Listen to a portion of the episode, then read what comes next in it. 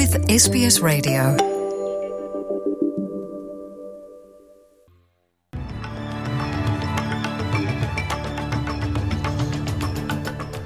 In this bulletin, racist text messages from murder acquitted cop revealed at Kumanjayi Walker inquest. Former Prime Minister Julia Gillard believes now is time for reflection on an Australian republic. And the AUKUS agreement takes shape one year after its original signing.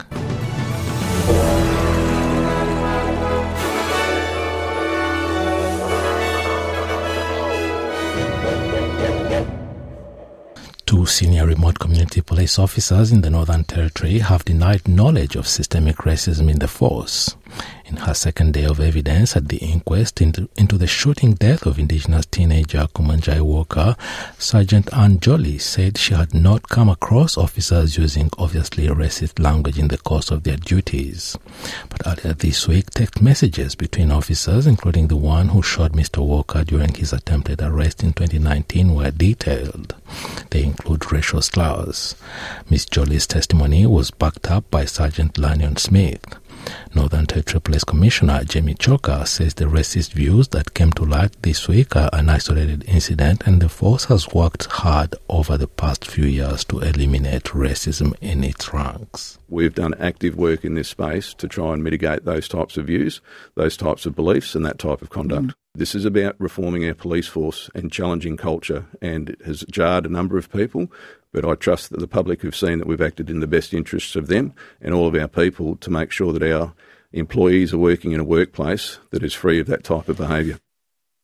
The federal member for Solomon says he'd be hesitant in backing Australian government restrictions on the Northern Territory, which would see the reinstating of alcohol bans in dozens of remote communities.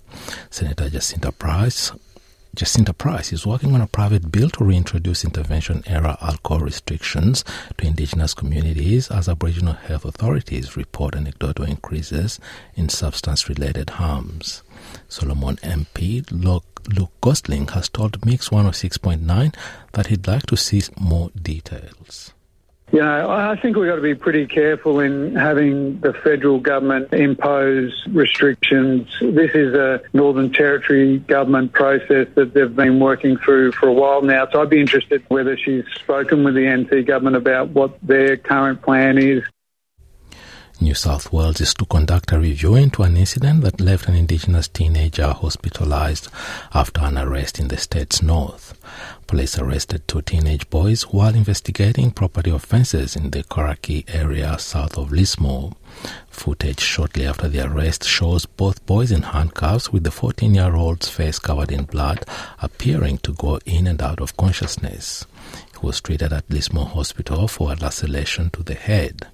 Family members allege he obtained the injury during the police arrest.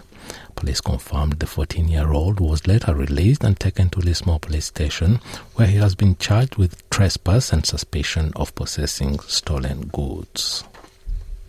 Former Prime Minister Julia Gillard says the passing of Queen Elizabeth II will open up a fresh set of reflections about Australia's possible future as a republic. Ms. Gillard has told the ABC planning for a referendum would likely take several years, but discussions may begin after the late monarch's funeral. Ms. Gillard says now is the time to honour Queen Elizabeth's dedication to duty and that there is no rush to debate Australia's constitutional arrangements.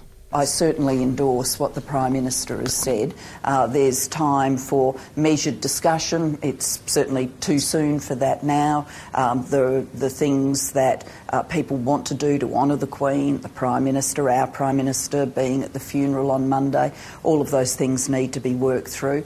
And then I think we can have a measured, steady discussion, which will ultimately take us, I think, in the direction of a republic, but it won't be quick.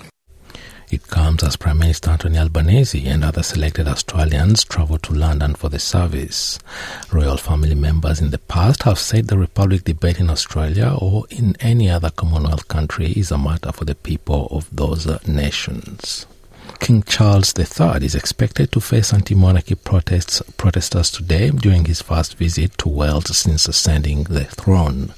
The castle is one of three locations the new king will visit during his day-long tour of the capital. He's expected to meet charitable organizations and faith leaders after having a private audience with First Minister Mark Drakeford. Those attending the rally are expected to stand and hold signs with anti monarch slogans calling for the Welsh people to consider a future without the monarchy.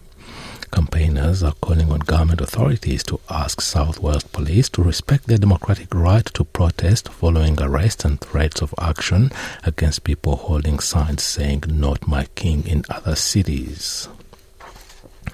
As Australia marks one year since the signing of the AUKUS agreement, plans to acquire nuclear powered submarines from Britain and the United States are taking shape. 50 delegates from the other two countries are in Australia for talks, but the details of the partnership remain top secret. The Nuclear Submarine Task Force is due to hand its findings from an 18 month study to the government in March. Defense Minister, Defense Minister Richard Marles says the final model will be a vessel that's also in use either in the UK or the US. Obviously, it is desirable that the submarine we ultimately operate is also operated by another country. In that way, there is a shared experience in operating the platform. The Reserve Bank of Australia is, is set to come under scrutiny today as a parliamentary hearing examines its rate rises. The head of the central bank, Philip Lowe, will face the House of Representatives Economics Committee.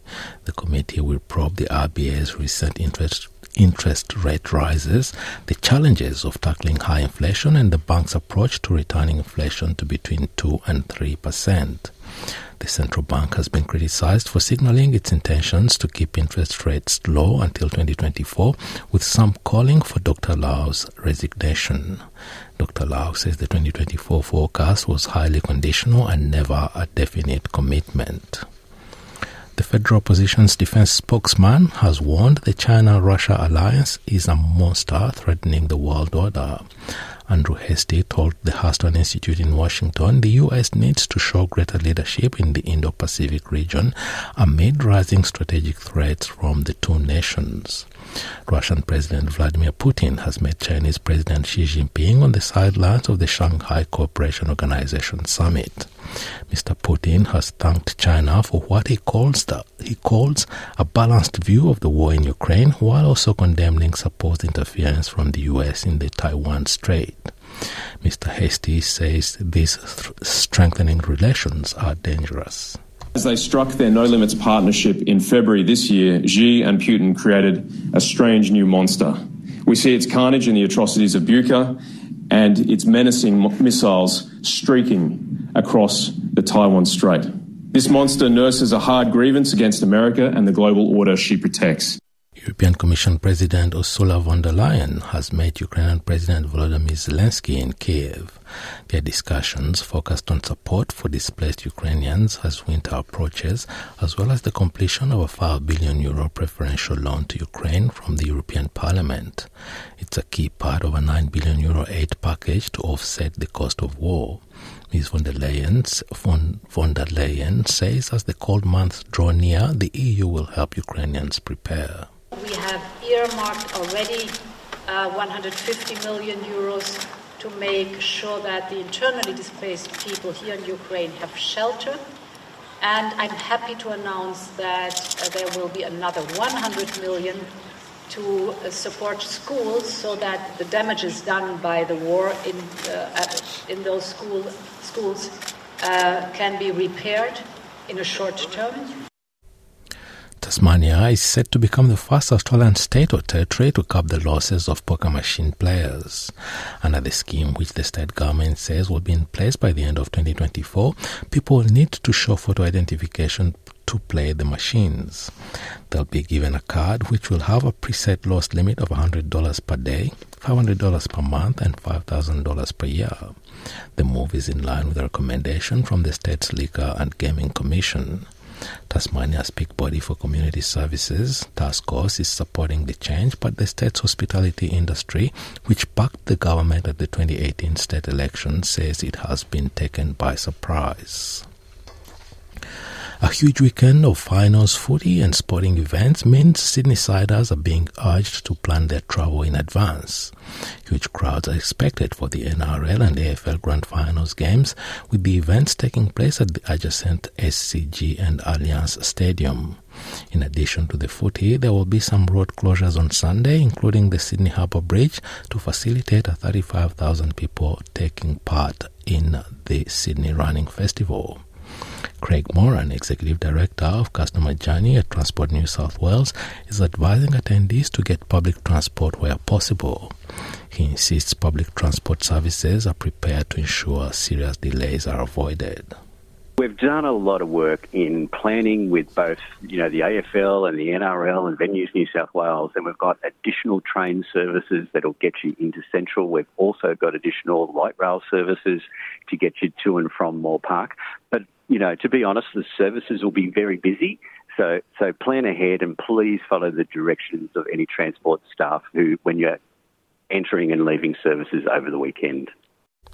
And now having a look at the weather around the country. Broome, a sunny day 34. Perth, partly cloudy 20. Adelaide, showers 15. Melbourne, showers 17. Hobart, showers 17 as well. Albury, Wodonga, cloudy day 16. Canberra, a shower of 2, 17 degrees. Wollongong, sunny 22. Sydney, partly cloudy 24. Newcastle, much the same, 24 degrees. Brisbane, showers 26. Townsville, mostly cloudy 28. Cairns, sunny day ahead, 31 degrees. Alice Springs, sunny 28. Darwin, sunny 33. And the Torres Strait Islands, partly cloudy day, the top of 31 degrees. And that is NITV Radio News.